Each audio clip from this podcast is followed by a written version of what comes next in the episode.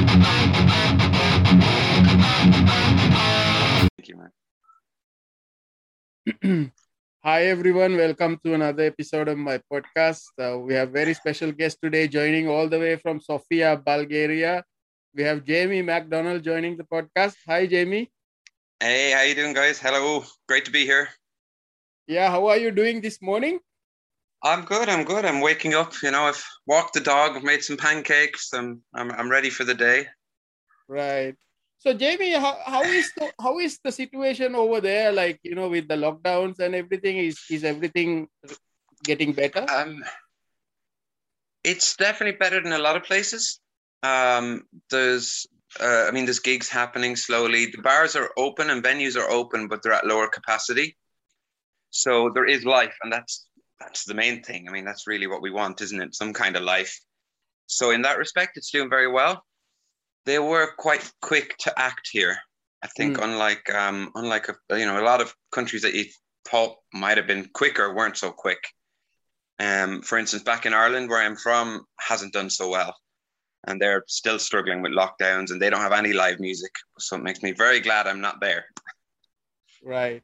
So so yeah. So you're originally from Ireland, right? So uh, yeah, yeah, that's right. I, I, actually visited Ireland. I, I went to Dublin in 2016 and I really loved oh, wow. that city. Excellent, excellent. Yeah, it's it's a great city. Um, it's tough to live in, but it's great to visit. It's mm. very expensive. I'm sure you noticed that it is very expensive. And same when you live there, it doesn't really get much cheaper.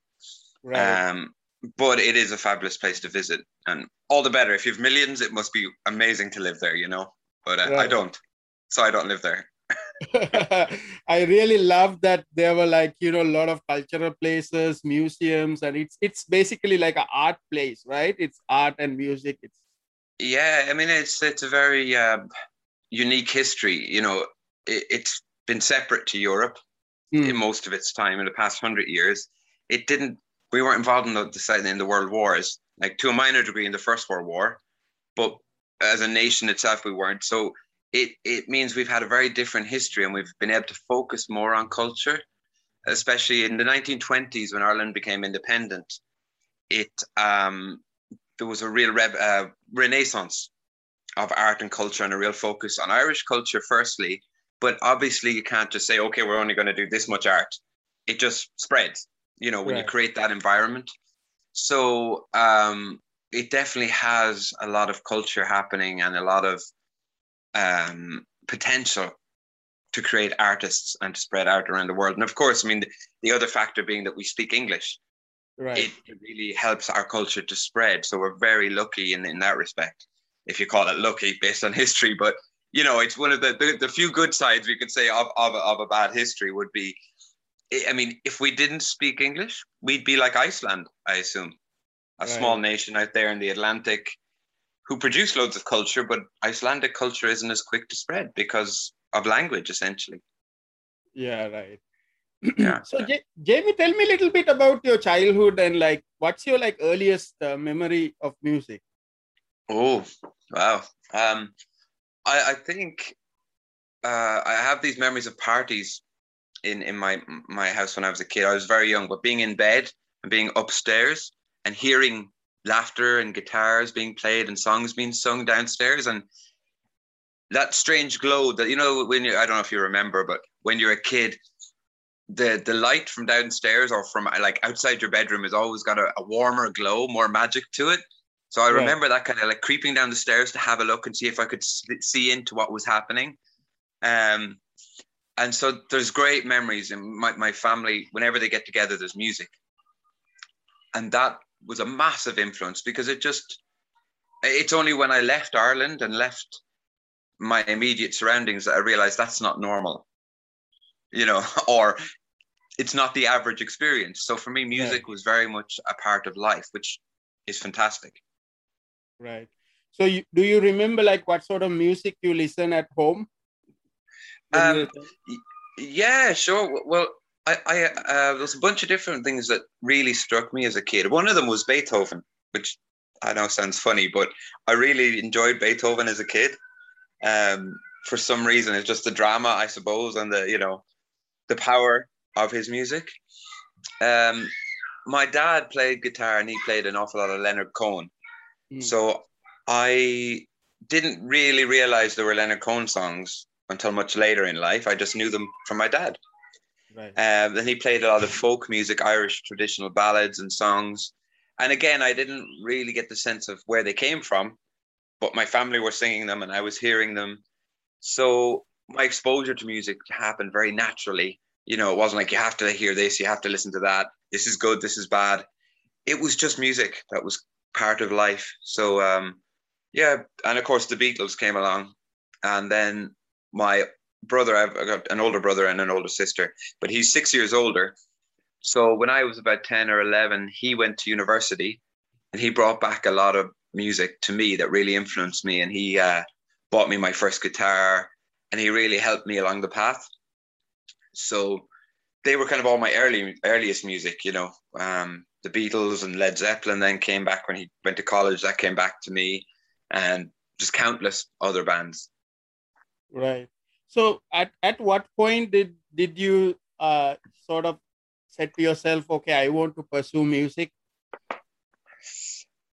Um, I, I I think I I knew it, but I didn't have the words when I was younger, you know, and I, yeah. I didn't because I because we were from a small town, so there wasn't many people who were taking such a path, you know, in a small industrial town south of Dublin. It, it wasn't really the thing. There was cover bands, but to pursue original music, so it was in my head, but uh, it just kept chipping away. And I found over time, when I was about 21, 22, there was nothing else I was doing with any passion. You know, I had jobs, but I had no career. Mm. Um, I'd been to university, I didn't take to it. That wasn't me. Um, and so it became the thing that you know one day i looked around and i realized the one thing i'm always doing is music and around that time i moved to london and that kind of opened up the door of a lot more gigs and i found people to play with and bands and it changed how i felt about the music i made because i had other people getting on board and believing in it and then we got to tour around england a lot around the whole country not just london which was you know a, a massive experience it really um again just gave me faith in music. Mm. And it kind of went like that. And I, again, was back and forth between ideas and what to do. And I guess when I was 24, 25, I again was kind of working part time and I just decided to quit everything and just focus on music at that point. Um, I realized that if I didn't do it, I would forever regret not trying to. And I'd always have the what if in my head. And so at that point, I, I quit everything and I basically uh, grabbed a guitar and a small bag, and I started to busk, play on the streets around Ireland, and and that was a way to you know focus completely on music. So I had a mm. period of years where I was playing every single day for anywhere between you know six to sixteen hours a day, you know, on the streets to to to live. So I had no other choice, which was deliberate. You know, I figured if I can't make enough money to eat, I probably shouldn't be doing this, you know? Right. and, it, but it was amazing because I met so many musicians, so many artists, street artists, and people. And it just gave me that faith in music that if I lean into the music, it will catch me. Right. Yeah. So, so it was a, yeah. So when, when you took that sort of decision, okay, you, you know, quit your job and you want to mm-hmm pursue this was it scary that first couple of days you know going through that oh yeah yeah i mean uh, people would ask me what i'm doing and i kind of go i don't know i mean i knew but i didn't know what to do next you know it was literally arrive in a different city in a hostel and be like okay i know i have enough money for a hostel for like whatever amount of nights but i better go and start making money and i better that means i have to go make music because I also want to eat. I don't want to just stay in a hostel for four days. And, you know, people would tell me I'm crazy, and I would say, you might be right. But I knew in the back of my head, if I didn't do it, I would go crazy. So everything they said, and even the fears, they started to disappear very quickly. And I very, very quickly met people who were on the same or similar path because I had decided to be on that path. Mm. Um, I met a wonderful girl um, Miriam Filion. She's from Canada. Uh, very random. She was staying in the same hostel as I was on in those first days. Uh, and we'd kind of acknowledged each other in the, in the breakfast room of the hostel. But that day I was walking down the street and she walked towards me and she just started a conversation as if we'd always known each other. And she was just this wonderful out there personality. And through her, I met somebody else. And she's now like a jazz singer in New York. She's like doing amazing. And she was a dancer then. She wasn't even singing, but she started to sing with us. Through her, I met Bobby, who I ended up in a band with for many years. And we played around Ireland and we lived in Denmark and he still lives there. And so it just became this thing of meeting people who were who didn't make me feel like an outsider because that was their world and it was mine. And that took away the fears. It just felt like, oh, this is this is this is so doable because it went from me being the only person doing it to me being in a bunch of people who were all doing it, which was obviously wonderful. Right. Yeah, one thing that I I also do when I do a lot of travel before the pandemic, I used to travel for gigs all all mm-hmm. over. And one yeah. thing that I always do when I go to gigs is I like I stay in hostels because the it's it's different from staying in a hotel and staying in a hostel. Oh, it's oh, yeah. just such an intimate experience because you you meet people like like-minded people, and sometimes I meet the people who, who who are going to the same gig as me and then we'll hang yeah. out and so it's it's it's such a great way right? And and it, of course oh, cheap yeah. way as well. Yeah well yeah it's well it, it's cheap but it's it's worth it. You know it's kind of the experience is so much better in the hostel. Um and i, I discovered you know when playing around europe and and that i would often meet the same people because the same kind of people would stay in the same kind of hostels so like I'd be in Zagreb, and then the next day I'd be in you know Skopje, and I'd be like, "Oh, hey Dave, how you doing? Nice to see you again." And you just constantly meet people, and I thought, again, it's an affirmation of yeah, you're in the right place with the right people, and and it's just really, really, um, yeah, it, it's a great way to travel. Right. So so from busking, and then uh, when did you like got into recording your songs? Um. Well, I started let's see. I, I did some stuff very early on, but it never really took, and I didn't take to it. You know, I had some people who invited me to studios, and I did a bit of recording, and it was when I was like 19, 20, 21.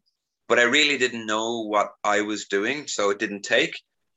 Then I think the first thing I did that I, I still like refer to would be uh, sketches for some grander palace, which is an older album, which I recorded in the Canaries and that was after a period of six months or so where I'd been playing in the bars there and um, making good money. I just thought, well, I've written all these songs, let's do something. So I just recorded that there in a local studio. And that planted the seed. And then later I had a home studio and I recorded Josephine there. I recorded a few other things in the home studio, which again was great and, and further experience, you know. Um, and it, it kind of put the idea of creativity in the studio into my head. How can I do this and add something or do things differently? And I started to explore that side of it. Um, and that all fed back into, you know, working with other people, which is something I love to do. You know, I've been producing other bands and other artists and helping them along the way. And it kind of just gathered momentum as I went along. And now it's something I just love to do. I'm kind of always recording at this point. Right. So you mentioned you you performed in Ireland, you perform in London, and then in Denmark, yeah. and then yeah. what what other like what are the other memorable places that you perform? Oh, oh, endless. Um, I, I've been very very lucky, I guess. Um, for instance, like the first time I was in Paris, um, I was walking around with my girlfriend at the time, and we went to uh, um, Montmartre up to Sacre Coeur, the big white domey church over it. And there was a bunch of people sitting there playing, and we were just listening. And some reason, the guy asked me, "Do I want to play?" He just noticed I was singing along, and so I ended up playing this amazing gig where I was kind of stood up the top of the steps, and people were all down on the steps below listening up. But in front of me was like the whole of Paris, you know, and it was just this amazing wow, you know. Uh, it was like something from a movie. You really couldn't, you know, it doesn't look right, but it actually happened. Um, that that was one like mind blowing to have that whole vista of Paris in front of me. Um, another one of my, well, there's just so many, but definitely this one was for me a big cultural thing. Um, growing up in Ireland, uh, I don't know if you, you probably noticed there. There's not many other religions. It's a very Catholic Christian country. Right. So for me, it was when I, only when I started to travel, I started to you know see other religions. So when I was invited to Macedonia to play, I had the great honor of being the first person from that festival to play in the the old city, right in front of the mosque, and it was mm. absolutely incredible. So like they they had wanted you know they want the city to be more unified, so the the elders of the mosque had asked could they put a gig on there right in front of the mosque, and I I got asked to do it. And so, like, I was there, and it was just so alien for me because I, I wasn't used to this environment at all, except from TV. But all these elders of the mosque sitting down, drinking their strong tea, mm. and you know, and it was just incredible. It was like one of those, how did this happen? You know, where, where, where is music bringing me? I, I don't know, but I love it. But it's so different, you know. Um, that was definitely a big cultural change, which is great, a great, a great education. Right. Yeah. I mean, it's it's it's it's such a different uh, experience when you visit like mosques, temples, and stuff like churches. Like it's they they yeah. inherently there's something special about those buildings, right? yeah. Yeah. It's it's all people's hopes and dreams are poured into them. You know, no matter what you believe on the other side, the reality is people go there with their lives, with their worries, their cares, with their hopes, their passions.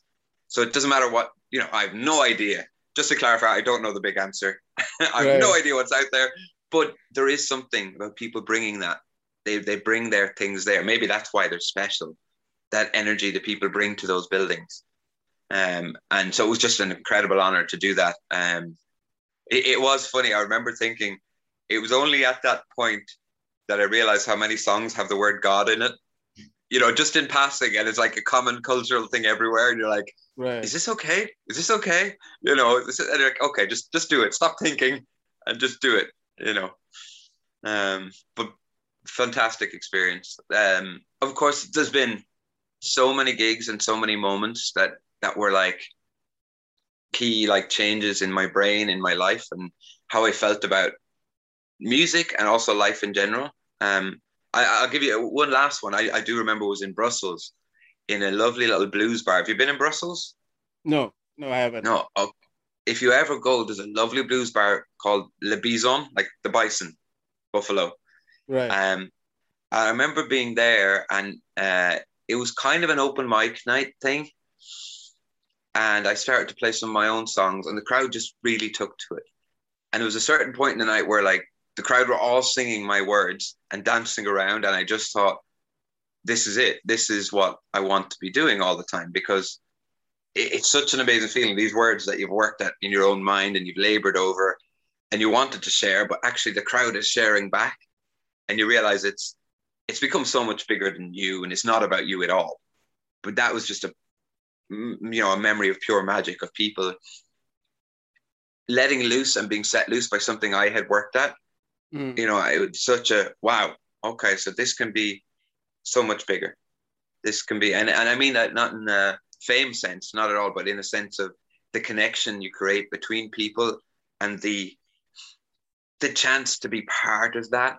I mean, I I I, I talk about it now, and I, I think like the singer or the you know the artist is like a spark, very small. A spark does nothing. You know, you can spark a lighter all day, but the audience is like gas and when right. they come together, you get something big. But otherwise, I'm just a spark, and that's you know not very exciting. Let's be honest. You start something, but it becomes this glorious, amazing flame, and yeah. I think that, that that was definitely a moment for me of wow. I mean, you you can think for yourself, oh, I'm writing the greatest song, uh, greatest song, but un, until you actually perform it to a crowd and you get that response back that's where it actually gets validated right well that's where you, you realize yeah I, like the, the, i write some songs i'm like people love this but it's not always the song that i love Right. we just, you know, and vice versa. I'm like, oh, I love this song, and people don't react, and they're like, oh, it's just me. yeah, but that's okay. But you know, it, it, happens. It happens in every part of life. You know, you're like, oh, I found a great bar. Let's go there. Eh, it's okay. Oh, or I cooked a meal last night. It was amazing. I don't like cabbage. Oh, okay. But it, it, it's good, you know. I, I like that. I like that aspect of it, and it, it kind of encourages me to keep writing because it's worth it for for myself to write those songs, and then for those songs to spark those moments in people. Right. So, Jamie, how did you end up in Sofia, Bulgaria? uh, the easy question, huh? Uh, all right, all right. so, I was in the west of Ireland in a city called Galway. I don't know if you visited when you were there. Yeah. So, it's very much a cultural city, and there's a lot of street uh, performers there. And I met a guy from Detroit, based out of Florida, who was a street performer. And his name was Todd Various, still one of my best friends to this day. You know, I talk to him regularly and we've known each other years now. And um, we used to discuss a lot of things. Like he, he had, he was an escape artist, street performer, magician, all kinds of very different than what I was doing. But we would discuss the finer points of what we were doing, the art of it, the ideas behind it, you know, what works, what doesn't. And we became very close, and he invited me to a festival in Macedonia, mm. which it, it kind of I you had to be invited into it. You know, I got into it because he recommended me to the the um the management of the festival, and I went back to that festival a few years in a row. The last time I went there, we basically toured all over the Balkans with the festival. So we went, you know, Bosnia, Croatia, all over basically, and you know, we touched on every country except Bulgaria. Mm. So after a summer of playing around the Balkans, I came back to Skopje in Macedonia, and I said to a friend of mine, Zulio, I said, uh, "How far away is Bulgaria?" He's like, "I haven't been there," and he's like, "Oh, it's about four hours on a bus." And I thought, I guess I better go then. you know, it's it's just one last place to see. And the idea originally was to keep going and go to Turkey, but I never I never did go to Turkey, and it's it's kind of a running joke here. People still ask me when are you off to Turkey.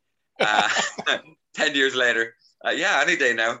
Um, and when I walked down the main street of of Sofia, I had that very unique experience of feeling like I'm somewhere very alien because the the alphabet, the Cyrillic alphabet, is everywhere, which you, you've used to from Russian more than Bulgarian, but it comes from Bulgaria.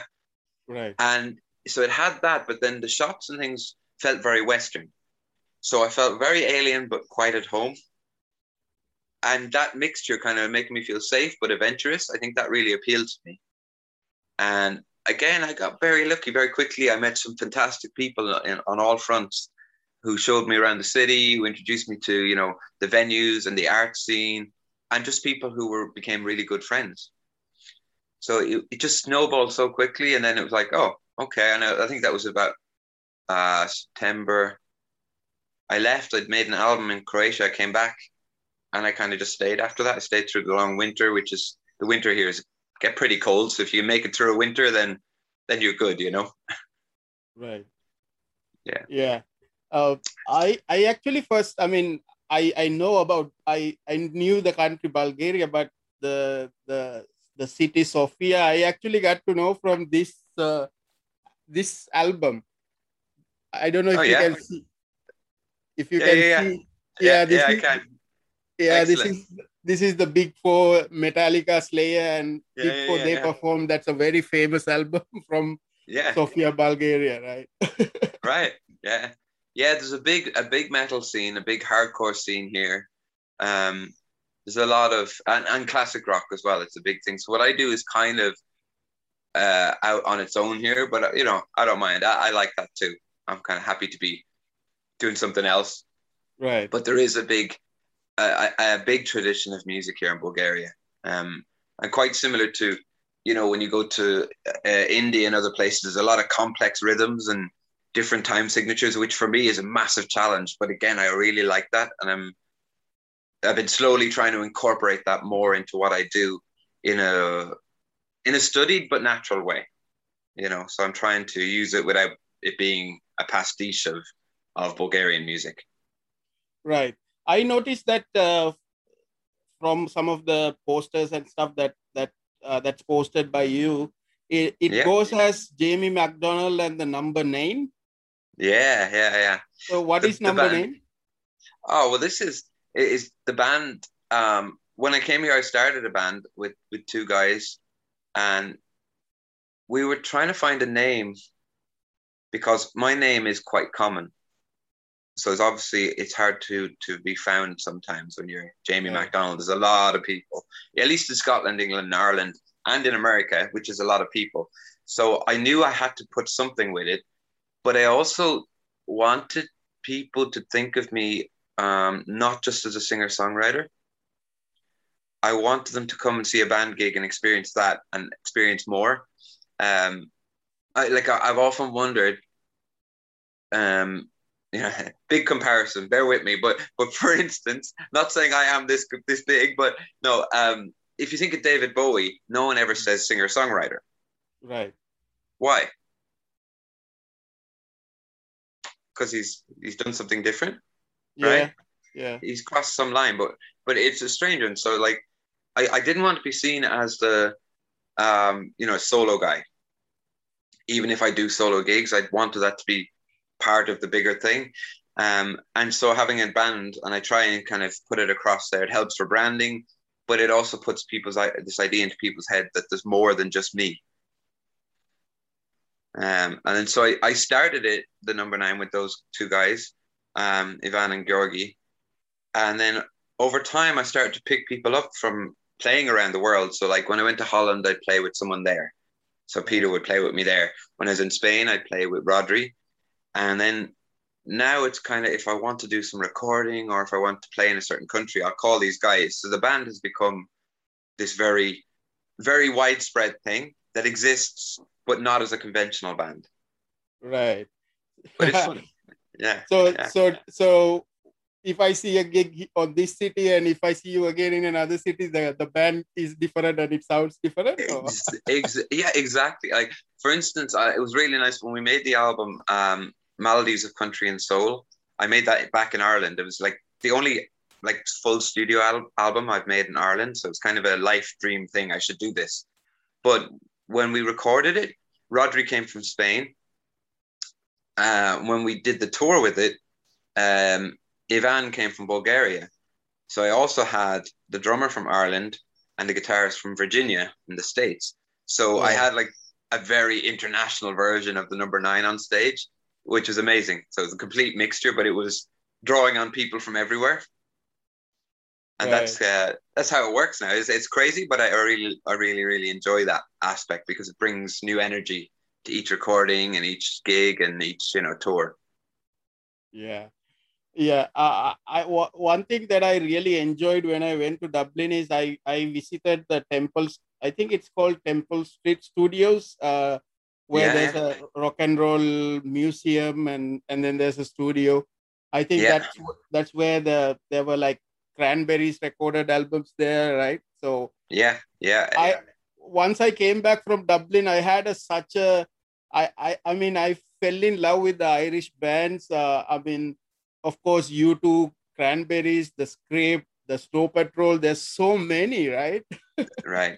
Yeah, and it, again, it's it goes back to that thing that we're steeped in culture, but we have the, the, the, English language. So we're very lucky in that we can sell it. I mean, sell in the connect to people way as opposed, of course, the other way too, but I really mean it, connect to people on a much wider basis um, because of the English language. So you have that, you know, amazing sense of poetry and culture and art.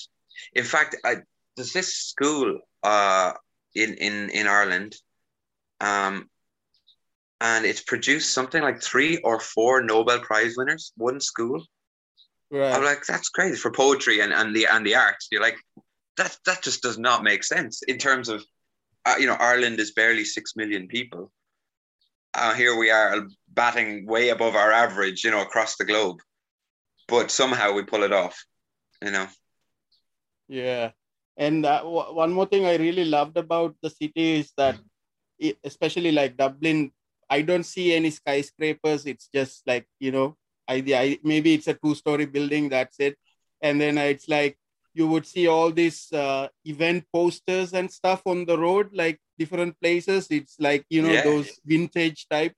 I, I mm-hmm. took so much photos of that. I there was so many events happening when I was there. It's like I, I was over, you know, it's, it's yeah, so amazing.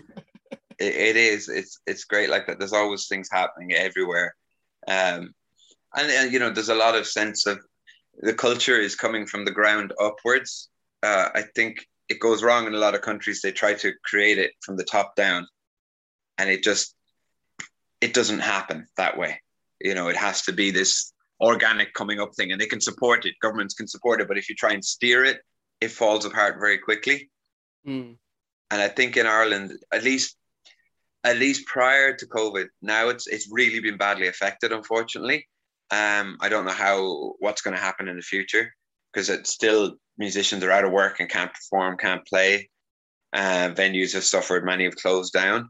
But at least prior to that, it, it very much uh, musicians would get together and create a scene, and every generation would have a new bunch of musicians who'd get together, create the next scene, mm. and you'd still have the patronage of the older musicians, which is really important. It gives you a sense of, of uh, not so much hierarchy, but a, a progression that right. it's possible to do the next thing. You know, I, if you name any of the big names or faces in Irish music that you know of, chances are I've met them or know somebody who knows them, and not because I'm famous, but because I'm a musician. Right. And it's just the nature of the scene. It's just not that disconnected as other places, maybe. Um, even even some someone like U2. I mean, they're they're very much there in the city of Dublin. You see them walking down the street, see them driving around. There's no elite place for them to go. They just do their own thing. Mm. And that, that makes it seem way more connected and way more real and also possible, I think, uh, for the next generation. You know, they they meet a guy who's toured the world and it's like, wow, I could do that too, because he's from down the road from me. Or, you know, he's from wherever, somewhere small. And it's it, it really creates uh, a great sense of community. Right. Yeah. Actually, one of the last shows I saw, uh, like prior to COVID, like uh, that was December 2019. I saw U2 actually. They performed. They came to Asia and they had a show in Manila, so I was able to go and see them. Oh, wow. yeah, amazing. I've seen them, seen them a few times, and uh, I I find it funny because it's like I know that they're gonna, you know, grab you and twist your emotions, and, and even though you know the trick, they do it anyway. Yeah. Right. You're like, no, it's almost like a grudge match. They're not gonna get me this time. Oh, they got me. You know, they just they have this amazing power. Um, but but I I also think that U2 are quite unique in that they're a proper band. They are like by themselves. They they would wouldn't be that big, but mm. those four guys together they are all playing the best they can play. Not that they are the best musicians in the world, but every one of them is doing the best they can. And with most bands, I get the sense that it's two people and the others, or you know, one person and the others.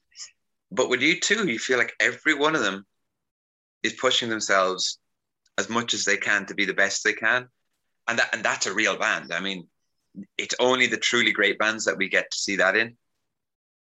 Right. Yeah. Yeah. Jamie there was a i i organized this gig and uh, i had this guy from romania who who is a bono bono impersonator. So he actually came and performed here with a local u2 tribute band. And wow. this this guy looks really like bono and he's he tell he tell me that bono actually hires him for events like when bono can't go to some events he actually hires this guy to go That's a nice gig. yeah, that was a really nice gig. yeah, yeah. Wow. That's a so, funny one. Yeah, so Jamie, I I uh I, I check out your music. So your latest latest release is We Be Miracles. Can you tell me about yeah. that album? Oh yeah. Um well I mean that that was during the lockdown and it was uh with a lot of my albums, I have a plan and then it just goes out the window because of reality. Right. And in this case, you know, it was I I had planned to um buy an electric guitar and just do a new album with electric, you know. And that didn't happen because of lockdown. So I was kind of like, okay. And so after a year or so of the lockdown, or at least, you know, what felt like a year, if not two years, um, I really wanted to do something. And I got talking to the guys that were involved. Ivan, the bass player, plays with me a lot. Um, and I'd done some gigs with the drummer before. I'd ne- I, I did some recording with the the uh, saxophone player, but we never did a whole album. And I just kind of said to them, look, here's the reality. I know you guys have no work. I got no money. Do you want to do something anyway? Because we're doing nothing. Mm. And they were all like, yeah, yeah, we'd love to do anything. I thought, okay, that's cool because, you know, I wish I could pay these guys a million pounds a day because they're, they're really awesome. But, you know, the truth is nobody had money. So a guy I know then really wanted to record us, Mikey. And um, it slowly came together and it's like, okay, we can do this. We recorded in a, a venue I play in regularly, Tom's Place, a little Irish bar. I just thought, okay, let's do it there, something different. It saves the cost of studio, but it's got a really nice sound in the room.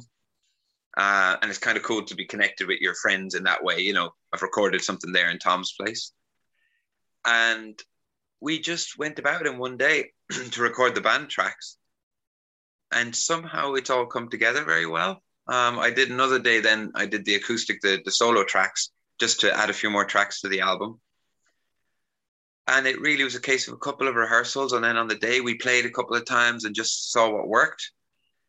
And somehow i think it it works as a a, a real live album you know? I think it has a sense that it's not this overly polished studio thing which it couldn't be. But i i like the sense that you feel the music in it. Right. Right. Yeah. Uh, the, the the track that i really like I, I actually I was listening to your album, this album and a couple of other albums, a couple of sure. these days, right? So uh, if you wear there's a song called "If You Wear That Dress Tonight," which oh, yeah, yeah. which which is a very nice song. But what what really got me on that song is how many instruments are in that song because I I hear like flute, percussion, saxophone, like it's like such right. a such a mix. I know, and it, and it's all illusion. It, it, it's it's because the drummer just played the percussion in it, and it, put plants in your head. You feel like there's someone else in the room, right. and then the, you know the way the instruments mix up, and it just it's one of those things. I think sometimes you just hit that magic spot where nobody actually knows what's going on in there, but it works, and it just all comes together. And um, I I, I love the, the the flute on that because it for me it was uh, it's it's such a different instrument to use. The Bulgarian kaval, it's called the traditional right. flute, right. and that was Sasha, the saxophone player, was playing that one. Um, but for me, the song itself would be, I think it would sound more Van Morrison like if it hadn't got that flute. So it right. kind of brought it in a different direction, and and I, you know I, I try not to steer the band too much uh, I kind of wanted Sasha to go, uh, uh, you know, the sax player to, to, go wherever he wanted with it. So when he found that motif, it was like, oh, this is it. We found it, and it just really brought a whole new energy to that song. Um, yeah. Uh, I don't know if you've seen the video as well. Uh, we just released a video for it. Um, right. But it's, I kind of knew that it would, uh, the energy of the song was really going to carry yeah. So so when i when you told me earlier that you know you were you were trying to incorporate the influence of bulgaria so this is an yeah, example yeah. right for that oh, oh definitely. Yeah yeah because it i mean in ireland we have traditional flute but i i didn't i i wanted to reference that maybe but i preferred letting sasha a bulgarian flute player do his thing.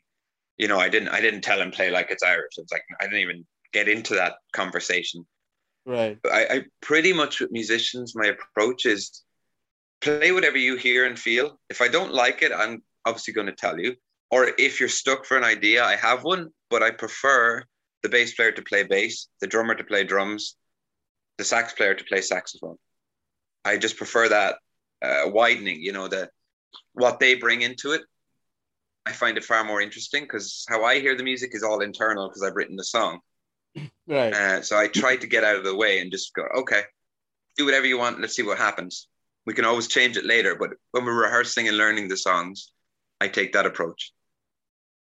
Yeah, Jamie, what I what I felt from your songs uh, is how do you write these lyrics? I mean, what's what's the process? Because it's it's such great. Uh, I mean, great songs. I'll, I'll I'll give you an example later. But how, what's the what's the process of writing the songs? Um. Well, a couple of years ago, I decided to write more songs. I decided to write more often. And one of the big things that unlocked was not to edit the song until it's finished. Not because I would often find myself writing a line and saying that's a rubbish song. Mm. And in hindsight, of course it is. One line isn't a song, but you get this sense of fear. And I think this might be writer's block, which I don't get anymore because of this process. So I just write and I write and I write and I write. I write songs every week. I write maybe two, three, four songs every week. And some of them I might never use. Some of them I might use in four years' time. But I've stopped that editing until the song is finished. Mm. And it's just freed me to write. And I like, if I write a bad song or what I feel is a bad song, I never have to play it for anyone. But it's good to get it out of my head, right? Right. So the, the process then is like, I might hear something, um, just casually said, I might overhear someone saying something on a bus or something, and I go, "Oh, that's interesting," and I might take it out of context. I don't, you know, but I think if I remember it over time, then there's a good chance somebody else will remember it. Right. If I don't remember it, hey, that's okay. So I, I also don't subscribe to that. Oh, I wrote a great song last night, but I fell asleep and forgot it. Yeah, you didn't. You didn't write a great song. If you wrote a great song, you would remember it after a few hours sleep, right? Right. So all these things, and I just take notes. So when I'm like, I I try to let life influence the songs. Um, so like, if you wear that dress tonight was a really simple idea uh, about people I know and people I love, and how I often look at them and think, I wish they could be as amazing in their heads as I think they are in my head. So it was really a moment of seeing someone I know and thinking, she's she's a really special person, and uh, I hope she always fulfills that potential of being as amazing as I think they are. And I so it just starts. So there is that kernel of, of of truth for me in it, but then I let the song take its course. So there's always a truth for me. I can come back to it. it means I can sing the song again and again. But then the song, I try and let it write itself. I get out of the way Right. and just write. And you know, if I don't like it at the end, I can change it. But getting out of the way is a big thing. Not being afraid of it. When sometimes I write a line and I'm like, I don't know if I can sing that. And now I say, shut up, sing it. Before I would have been like, uh, uh, scared, scared, can't do it. And like, you know, scared, fear is, is no way to make art. No good art comes from that. Right. Yeah. Maybe maybe like getting stuck on that line might block what is coming next as well, right? Like. Exactly. And then you end up with no song. You end up with one line that's frustrating you. And that's that's nothing. That's Hmm. you could fill a library full of notebooks full of one lines of songs, right? But there's still no songs. So Yeah. it, it's a lot of that. I, I think that's with time you realize that you just have to get out of the way. And there, there was so, something I saw in um in Paris years ago. I went to Picasso's house, and the two things that struck me about uh, Picasso was there were some really really simple things he did. So, like he had this uh, bike saddle, just of a you know regular bicycle, and handlebars put on top of it. Uh, and it just you look at it and you look and you see a bull, and it's nothing, but it was amazing. It was so simple, but it was everything. And I just thought, okay, simplicity is allowed, and that's something that you you can get overcomplicated over time. You know, you want to write all these crazy jazz chords, which are great in the right place, but there's nothing wrong with writing four chords because Picasso has a bicycle with a handlebar on top.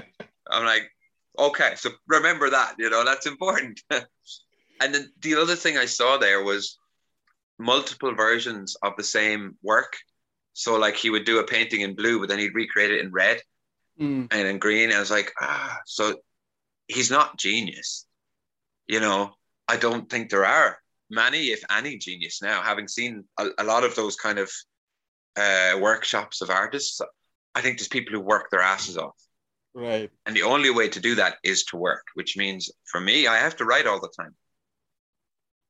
And so Picasso has a lot to do with that. There's other artists I love, but I just remember that in Picasso's house in Paris.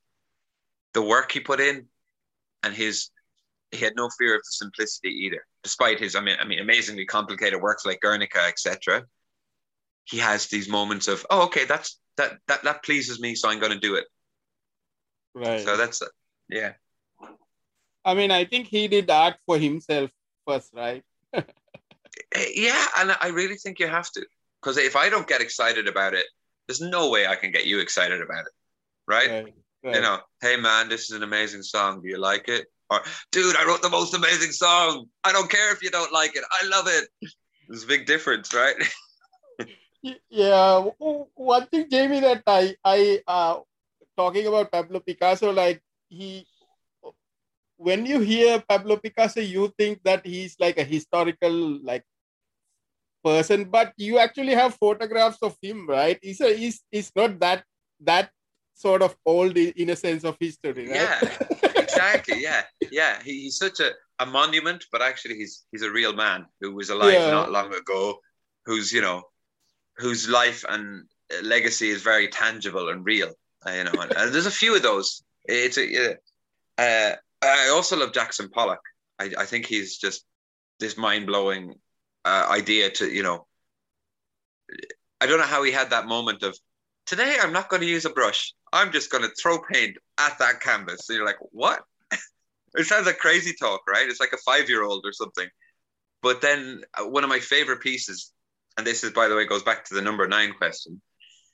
One of my favorite paintings is uh, called summertime by jackson pollock but it's mm. also number nine in the subtext number nine so right. there's part of that because this painting, I, I when I lived in London, I, I used to work near the Tate Modern, uh, the big gallery. I don't know if you've been in London, but the big big art gallery, and this painting was on display there while I was there, and I would just go and like on a lunch break and just sit there and and just sit there with the painting, you know, and it just yeah. had this amazing effect of like there's so many things happening, but yet there's a story. You can read different parts of it, and it's quite long. It's quite a, a long painting, so you kind of look across it. And for me, it was this joyous moment of celebration of summer, but it also looked like jazz. It was like visual jazz for me because a lot of the lines they they look random, but they're not. But they also work so well together. And I thought mm. that's that's music in its freest form, but in a painting, which is right. just amazingly beautiful and amazingly expressive, and really, really uh, yeah, it still blows my mind his work. Right. so Jamie, one of the songs that uh, from We Be Miracles is it yeah. has this line uh, which which I really I listened to this song a couple of times. Uh, the the the line says, "Give a little more, take a little less." Oh yeah. Do you remember what song is that? yeah, yeah, yeah. It, it, it was it, it was the last song that I did for the album um, and it kind of that part of the song came last. You know, it's the last part in the song, but it, it was organic. Uh, I knew I wanted to make something kind of jazzy and kind of eh, hard to grasp. So there is a few little chords there that I wouldn't normally use. But then it's this nice moment of release at the end of the song. A very simple idea. And I think it's like uh you know, we get very complicated in our heads with every situation, but there's usually a very, very simple idea, mm. you know, something we know, but you just go back to that. And, you know, give a little more and take a little less. Like, we don't need much, but what we have to spare can go a long way. Right. Also, like, we just, we just do not need that much at all, if we're honest about it, right? uh, on all fronts. I mean, something as basic as food. We always have more food than we need. At least the majority of us. While some people, if you give them half the food you have, that's more food than they've had that week. Right. So we can all afford to, you know, to give them a little more and take a little less. But there's also, you know, just in our approach to people outside of the physical. What can I give to you? What can I give to the world? I don't need to take that much, but by actually giving, maybe I can do more. Um, it's uh, as I said before, like Leonard Cohen was a big figure. His songs in my childhood. As I grew older, I came to you know investigate the man and and his you know his way of life more. But for him, he often talked about being of service, mm. and he, you know, it's such he would call it such a high calling to be of service to people. And there's ways we can all do. I mean, like you're doing it right now. Honestly, you're serving the music in what you're doing with your podcast. It's incredible. It gives a platform, and it, it doesn't cost you a lot. I'm sure, like as in emotionally, physically, to do this, right? But you give so much more by doing it because you're spreading music, you're spreading, you know, you're giving people affirmation. And so he talked about service, and I think it's a very big thing when we can all when we stop trying to be self-serving, it frees us to actually create more, be more creative, and the influence it has on the world is like probably infinite. You know, if you're good, you're good to one person, maybe they're good to two people, so on and so forth. And this sense of service, I think I might have got lucky in that simple line in that song to bring it back mm. to something so easy to remember. But they are all the things behind it and what it means to me is to keep it simple and remember that you know um, we can do so much we don't need so much stuff yeah i mean uh, that, that's the same thing that i realized also when i heard that lines that it, it can be related to like consumption and environment sense and then the other yeah. one is with regards to relationships where you can give little more attention or more love and then expect yeah, little yeah, less you know? It's like yeah. And it's it's something you know i think we all need to be reminded of. I know i do. Uh you know as an artist you spend a lot of time in your head but you need to you need to live to be an artist. But it's a weird a weird contradiction. You know you have to be very present in the moment to be an artist but there's a lot of stuff going on here so you kind of have to let this stuff flow through you and not get caught mm. up in it. Right. While being in the moment, trying to be real with people and trying to stay living instead of stuck in your head. Right. So so Jamie, what's uh, what's going to happen rest of the year? Tell me a little bit about what you're planning and what. Well, um, at the moment, uh, the band keep asking me about gigs, about possibly doing tours, but I just don't know. I mean, who knows, right? Uh, I'd love to. Uh, I don't know if you saw like there's a lot of radio play happening thanks to Catherine around the world and stuff, and I'd love to capitalize on it. Mm. I just don't know if it's possible. Uh, but music keeps going on. So at the moment, uh, even later today, I'll I'll go to the studio and I'm working on a, a new album, the next one.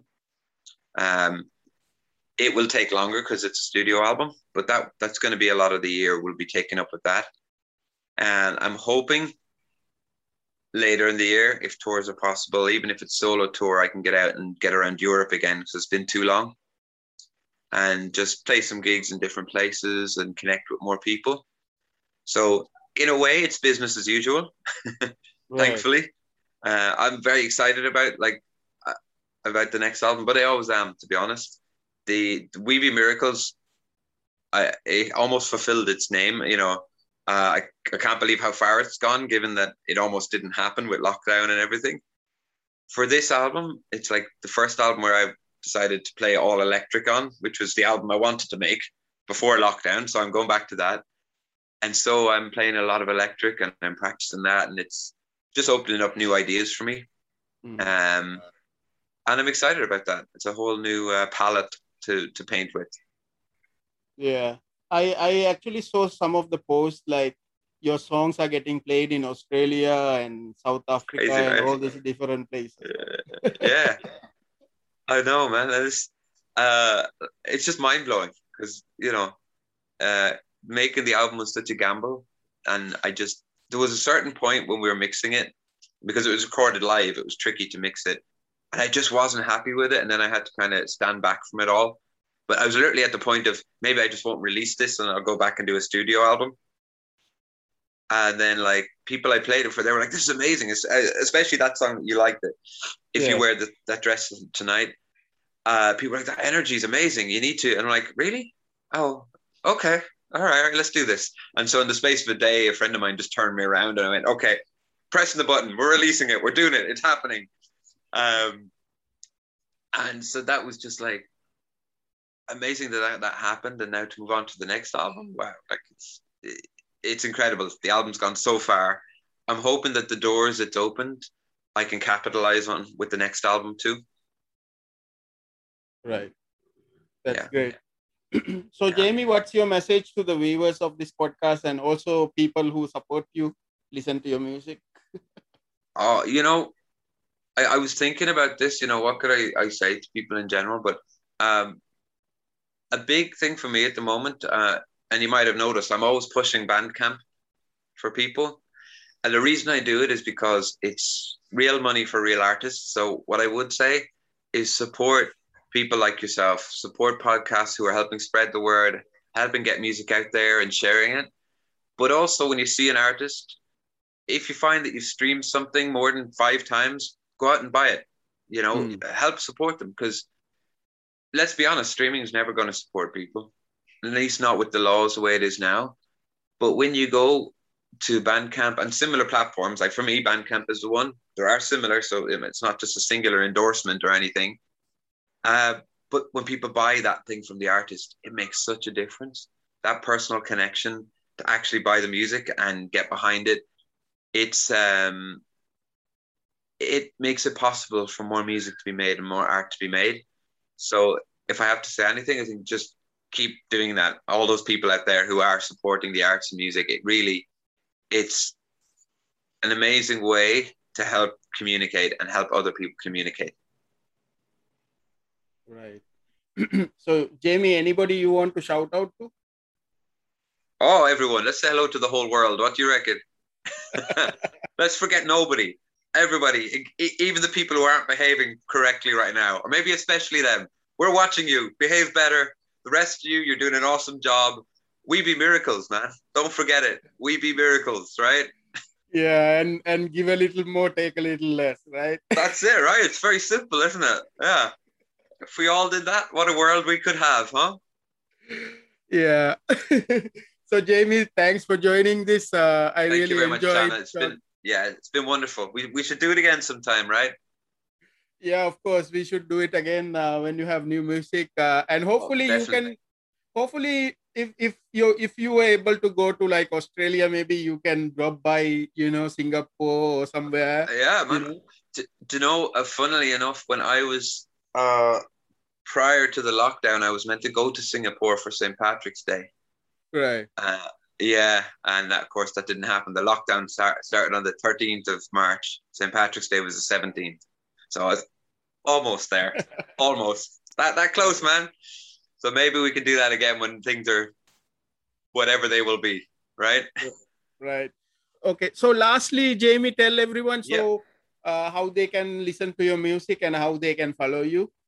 Sure, you can follow me on Facebook, Man from Carlow or just look for Jamie McDonald and the number nine, nine N E I N. And my music, you can find it on Bandcamp, as I mentioned. All the albums are available there for download. And drop me a line if you do want physical copies. I can produce those too, not a problem. And um, yeah, Bandcamp is the main one for me. Uh, also, you find me on Instagram, Jamie MC Music. I'm there as well or just anytime drop me a line on Facebook. I'll be happy to chat about music and help anyone who wants to talk about it and share it and do whatever we want with music. Right. Right. So Jamie, thanks for joining. Uh, have a great You're day. You're very welcome. Thank you. Thank you very much. You too. Talk to you soon, my man. Take care.